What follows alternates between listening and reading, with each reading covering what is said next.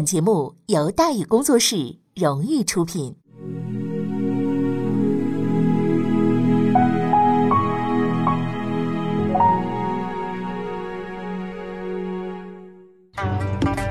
说书唱戏劝人方，三条大道走中央，善恶到头终有报，人间正道是沧桑。给您续上一杯茶，我慢慢的说，您细细的品。听大宇话说。明朝除了咱们广播直播以外啊，我们还在喜马拉雅独家网络发布。各位呢可以登录喜马拉雅手机和电脑客户端，搜索“大禹茶馆”，选择收听。上期节目咱们说到哪儿呢？咱们说到兵败如山，清军占领湖南大部，文武不和，流氓挟持天子发令。朱由榔驻跸武冈之后啊，文臣御史弹劾刘承印的那个奏书啊就没间断过。朱由榔听也听了，是看也看了，但是呢束手无策。他这个皇帝说实在，要钱没钱，要兵没兵，你能把刘承印怎么的呀？当然了，并不是谁都拿刘承印没辙啊。只要说手里有一支军队，就能把这个刘承印这个流氓的一脚踹下去。对于这一点，刘承印呢是非常有自知之明的。尽管三王的军队在湖南大扫荡，但是笃印西、张先弼等部队呢，并没有多大的损失。刘承印首先呢要提防的就是这帮人。张先弼率数万人从江西撤往武冈，并上书朱由榔。一是请求协防武冈，二是弹劾刘承印跋扈专权。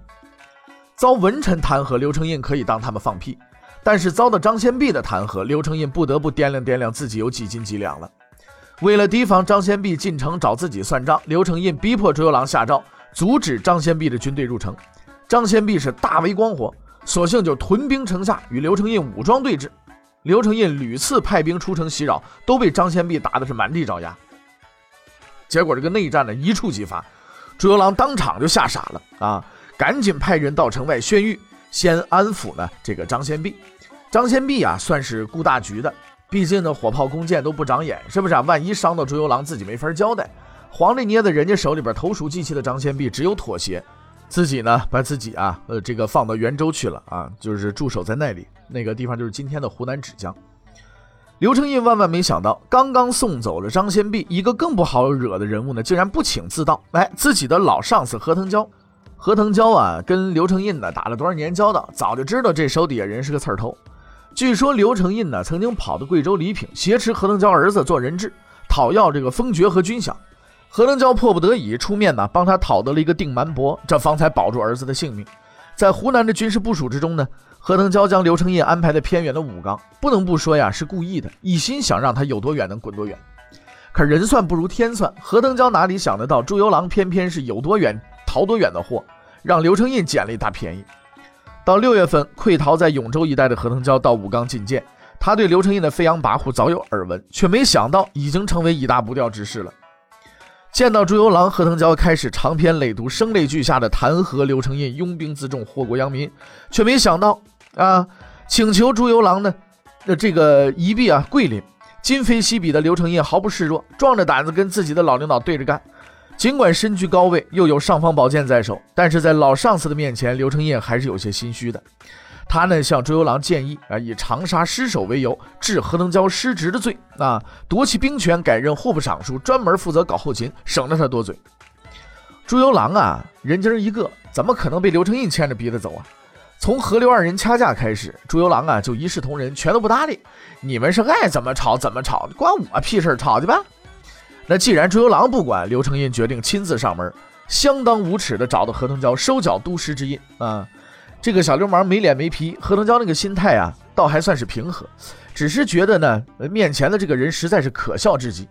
何腾蛟啊，心平气和的就告诉刘承印说：“得了。”就你那两下子，连湖南军队中最次的张先弼你都对付不了，你还张口要兵权？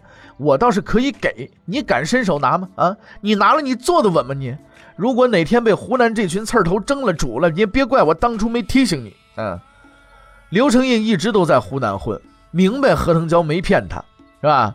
在湖南各部兵马当中啊，张先弼那个部队确实只能算是三流，战斗力还不及黄朝轩那个山匪呢。要不是手里捏着朱由榔，刘承印早就被这支三流部队给灭了。那没有金刚钻，你就别揽瓷器活了吧。刘承印撒了泡尿，照了照啊，觉得确实自己没那么大本事，就走了。阳的不行，刘承印准备玩点阴的。何腾蛟要返回永州，刘承印就在半道上设伏截杀。到时候报一个为山匪所害，反正死无对证嘛，人不知鬼不觉的，不就能除去心腹大患吗？你刘承印是想的挺美，那何腾蛟他是傻子呀？人家不傻呀，他太熟悉这老部下的为人了，为防不测，何腾蛟暗中抒请赵印选、胡一清率五百精兵护送，结果伏兵全被何腾蛟卫队一锅给端了，让这个这小流氓刘承印呢吃了一哑巴亏。堂堂的都师在半道上遇袭，刘承印竟然装作不知道。但旁人都不是白痴啊！赌这个赌印锡知道消息之后，一面上书弹劾，一面整军准备南下收拾这个呃小流氓。看到赌印锡的奏书，向来天不怕地不怕的刘承印视之惶惧，是真急眼了。为了稳住赌印锡，刘承印主动向朱由榔建议给他加官进爵，升任东阁大学士，赐这个尚方宝剑啊，等等等等，让赌印锡手握尚方剑。刘承印不是等着挨砍吗？你说不着急，后边还有一句叫“总督江楚军务驻长沙，专办徽剿”，这不是拿人穷开心吗？杜云熙驻守长沙，你让远道而来的清军往哪儿住啊？杜云熙怎么驻守长沙，怎么光复故土？刘承印管不着，他只是想借朱由榔的口告诉杜云熙，老老实实在湘西待着，伺机光复，有能耐拿下来全归你，没能耐拿下来继续蹲着。哎，捏着老大好办事啊，小流氓总算是躲过一劫。但是天气逐渐转凉，朱由榔在武冈的安稳日子很快就要过不下去了。在朱由榔看来，这个夏天太短了。孔有德秋天的约定在不经意间就悄然而至。到八月份，三王军队攻下了宝庆，就是今天湖南邵阳之后呢，直奔永州武冈而来。事发突然，屈十四恳请朝廷一臂桂林。其实不用屈十四提醒，朱由榔早就想跑了，但是刘承印不同意啊，他被困在武冈没法跑啊。刘承印捏着朱由榔，当然不肯轻易放走了，但是要坚守，总得给个守得住的理由吧。毕竟清军就在眼前，想假装看不着，颤抖的大腿早已把自己给出卖了。刘承印既没功夫，也没必要找什么借口，索性甩出一句话：“我兵多，他绝不敢来。”嗯，不明真相的围观群众听不下去了。行了，小流氓，你省省吧你啊！你也不怕风大闪了舌头你？我们还怕笑掉大牙呢。我们真的，刘承印这边是打死不撤，朱由榔啊只有傻愣着干着急。刘承印倒是想固守老巢。派部将陈有龙呢出城迎敌，你结果那就简单嘛，你连张献弼你都打不过，你还跟清军 PK，你不是你是不是啊？你找死不是？陈有龙大败而归，孔有德率清军在距武冈山三十里扎营，底气不足的刘承印决定采取第二套方案，我干脆我投降得了。哎，刘承印派人去清军大营联络，并承诺以朱由榔作为投名状，口气这么大，孔有德有点不敢相信，怀疑这臭流氓不是想使诈吗？没立即答应受降，其实这也不能怨人家孔有德，那好处来的太容易，难免让人怀疑这玩意儿别是个骗局吧。使者回来汇报，刘承印的气得直跳脚，我见过傻都没见这么傻的，送上门来的皇上都不要啊！你老孔，你脑袋被门夹过吗？虽然一开始就遭遇我本将心向明月，奈何明月照沟渠的悲催，但刘承印打定主意要投降，准备一条道走到黑了。为表达自己的诚意，刘承印呢先安排人严加看管朱由榔，谨防他开溜。接着呢，变换发型啊，把自己脑袋前面剃秃了，亲自前往清军大营与孔有德当面接洽啊。前面咱们说了，逃跑地朱由榔最大的优点是鼻呃这个腿长鼻子灵，虽然被软禁了，但是凭借灵敏的嗅觉，他闻出了一丝不祥的气息。朱由榔发现刘承印最近有点不对啊，总是神神秘秘的，自己门口的卫兵呢也增加了不少。只需要简单的推理，朱由榔就能发现刘承印用心险恶，自己的处境呢是相当的不妙。怎么办？还能怎么办？跑呗！怎么办？趁着刘承印不在，他不跑清军大营接洽去了吗？朱由榔拔腿就准备跑。此时呢，刘承印已经做了妥善的安排，朱由榔恐怕是插翅难逃。不过呢，逃跑啊这种事情啊，向来是难不倒朱由榔的。逃跑地朱由榔那个江湖雅号，绝非是浪得虚名。朱由榔毕竟是皇上，连忽悠带威胁，轻而易举就策反了刘承印的母亲和弟弟刘承宗。在刘母的直接干预之下，守门官兵搞不清楚状况，赶紧打开城门，朱由榔一行顺利逃出了武冈。孔有德的疑心无意中让朱由榔逃过一劫。朱由榔这小子这个运气是真不是盖的。朱由榔准备逃往靖州，但跑了二十里觉得不靠谱。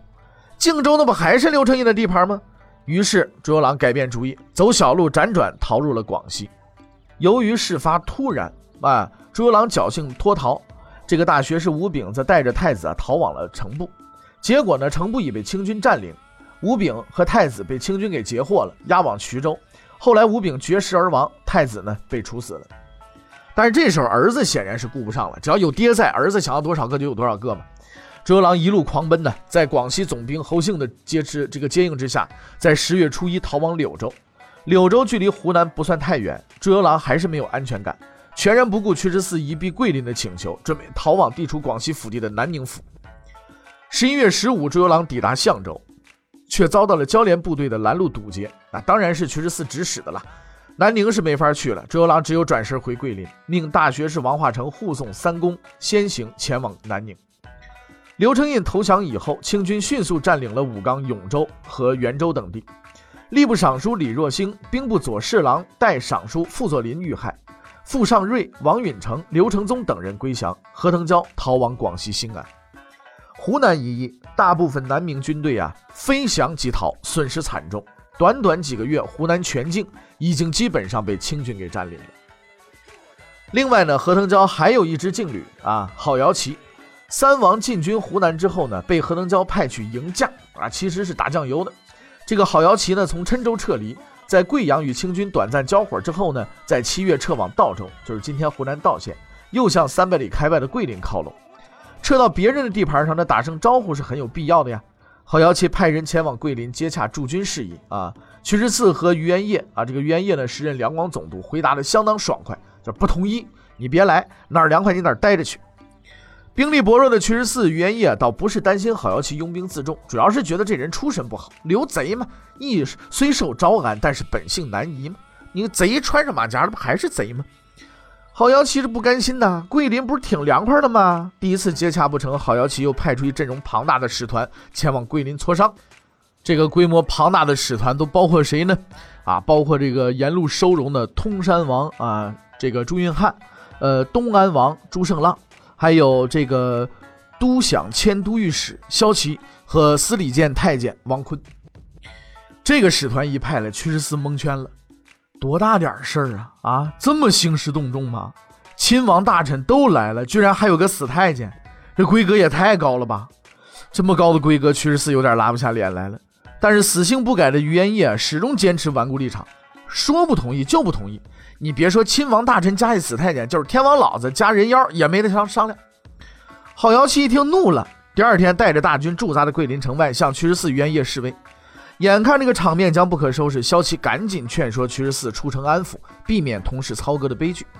屈十四呢也是明白事儿啊，觉得事态太严重了，再这么僵下去的话，吃亏的肯定是自己。由于死硬分子于元业依然立场顽固，屈十四呢只带着广西巡抚卢可藻啊前往郝瑶旗的大营。郝瑶琪呢盛情款待了屈十四，交谈甚欢。次日，郝瑶琪入城回访，宾主双方摒弃前嫌，握手言和。其实啊，屈十四同意这个郝瑶琪呢在桂林周边驻军，不过是被迫承认继承事实的权宜之计。接下来面临的问题就是如何对待像郝瑶琪这样有刘贼背景的军队。在这个问题上啊，屈十四跟何腾蛟一副德行。郝瑶琪曾经得到何腾蛟的器重，那是为了排挤田建秀等人。但风水轮流转，如今投靠徐十四，终于轮到自己受刁难、受排挤了。徐十四想不出更高超的手段来排挤这个郝瑶琪，还是何腾蛟一条一条龙服务的这个老套路：扣发粮饷，逼其抢粮，按律严惩。郝瑶琪果然就中招了。你废话吗？三天不吃饭，饿得团团转，他不中招谁中招啊？徐十四不发军饷，郝瑶琪就到处抢。善于开拓创新的屈十四比何腾蛟多了一招，暗中指使乡民组织武装自卫。郝瑶旗怒不可遏呀，率军剿灭了乡团，在桂林周边抢的是不亦乐乎。不过屈十四还没有来得及收拾郝瑶旗，实现完美收官，三王的军队就开始向永历政权发起收官之役了。十一月，耿仲明率军去进攻泉州。泉州是湖南进入广西的门户。一旦失守，后边的兴安、桂林必然是一路溃败。情况紧急，何腾蛟在兴安坐镇指挥，急调郝瑶旗部、教练部北上啊，连同呢这个守泉州的卢鼎部阻击来犯的清军。郝瑶旗这个军队确实是比较能打的，在十三日痛击耿仲明部，取得了自三王进军湖南以来南明方面的第一次大捷。捷报传来呀，逃跑地朱由榔也不由得感慨：“全阳奇捷。”真中兴战功第一啊！何登蛟、郝瑶琪在危急时刻保住泉州，原本无可奈何的朱由榔才算是心甘情愿的一臂桂林。永历军队在北线阻击了进犯广州的清呃这个广西的清军，但南线的形势开始恶化了。李成栋剿灭岭南三中之后，再次挥师西向，十一月重新占领了婺州。徐十四、何登蛟对刘贼有成见，认为他们贼性难改。事实证明。这种阶级对立情绪啊，总体上虽然是错误的，但也不是全无可取之处。至少郝瑶琪有一点贼性没改，就是太在乎老巢的安危，这也算是刘贼的一种共性。陈邦彦发起第一次广州战役时，童养甲一使诈，于龙呢就赶紧啊往甘竹滩撤，生怕老巢被李成栋捅了，结果导致陈邦彦孤掌难鸣，被迫撤军。郝瑶琪跟于龙呢也是一脉相承。听说婺州被李成栋占了，惊出一身冷汗。那不行啊，我老婆孩子家产我都在桂林呢。如果清军乘胜北上，这怎么办呢？郝瑶琪也顾不得北边有什么耿仲明还是耿仲案了，带着大部队一溜烟就撤回了桂林。郝瑶琪主力这么一撤，这仗就没法打了。何腾蛟带着卢鼎的部队也就跟着往南撤。焦连呢还没反应过来怎么回事，扭头一看，这怎么都跑了？这这都跑也没兴趣再搞什么调查分析的，他们什么原因？别，我干脆我得了，我也跟着领导溜之大吉吧，一路也撤到桂林来了。何登蛟等人跑得不亦乐乎，最郁闷的莫过于被焦连安排留守的副将唐耀和全勇总兵王有臣。领导都跑了，留我们做人墙，这他妈打的什么仗啊？啊，这打还打呀？不打了，哎，这个仗也可不伺候了。于是乎啊，唐耀、王有臣也不想当炮灰，当即与全永道马明鸾的合谋，于这个十二月十二日派人前往永州与清军接洽，投降事宜干脆不打，投降。耿仲明估计是被打昏了头了，怀疑这帮人想使诈，以图拖延时间，没答应受降。信任感极度缺失，投降也不容易啊。刘承印想投降，靠出卖朱由榔，把，结果呢跑得太快，没卖成。唐耀、王有臣想投降，抓朱由榔甭想了，只有拿拒绝投降的泉州监军周震代替。啊，接到周震的人头，耿仲明总算是正式受了降。十二月十七，清军兵不血刃接管了泉州。泉州失守，何腾蛟真的感觉麻烦大了，赶紧返回兴安坐镇指挥，调兵堵截清军。但是。郝瑶琪担心李成栋北上威胁老巢，只派部将罗中军率领一千骑兵前往兴安协防。一千人呐，塞牙缝都不够的呀。那么，永历政权的命运终将是如何的呢？欲知后事如何，且听下回分解。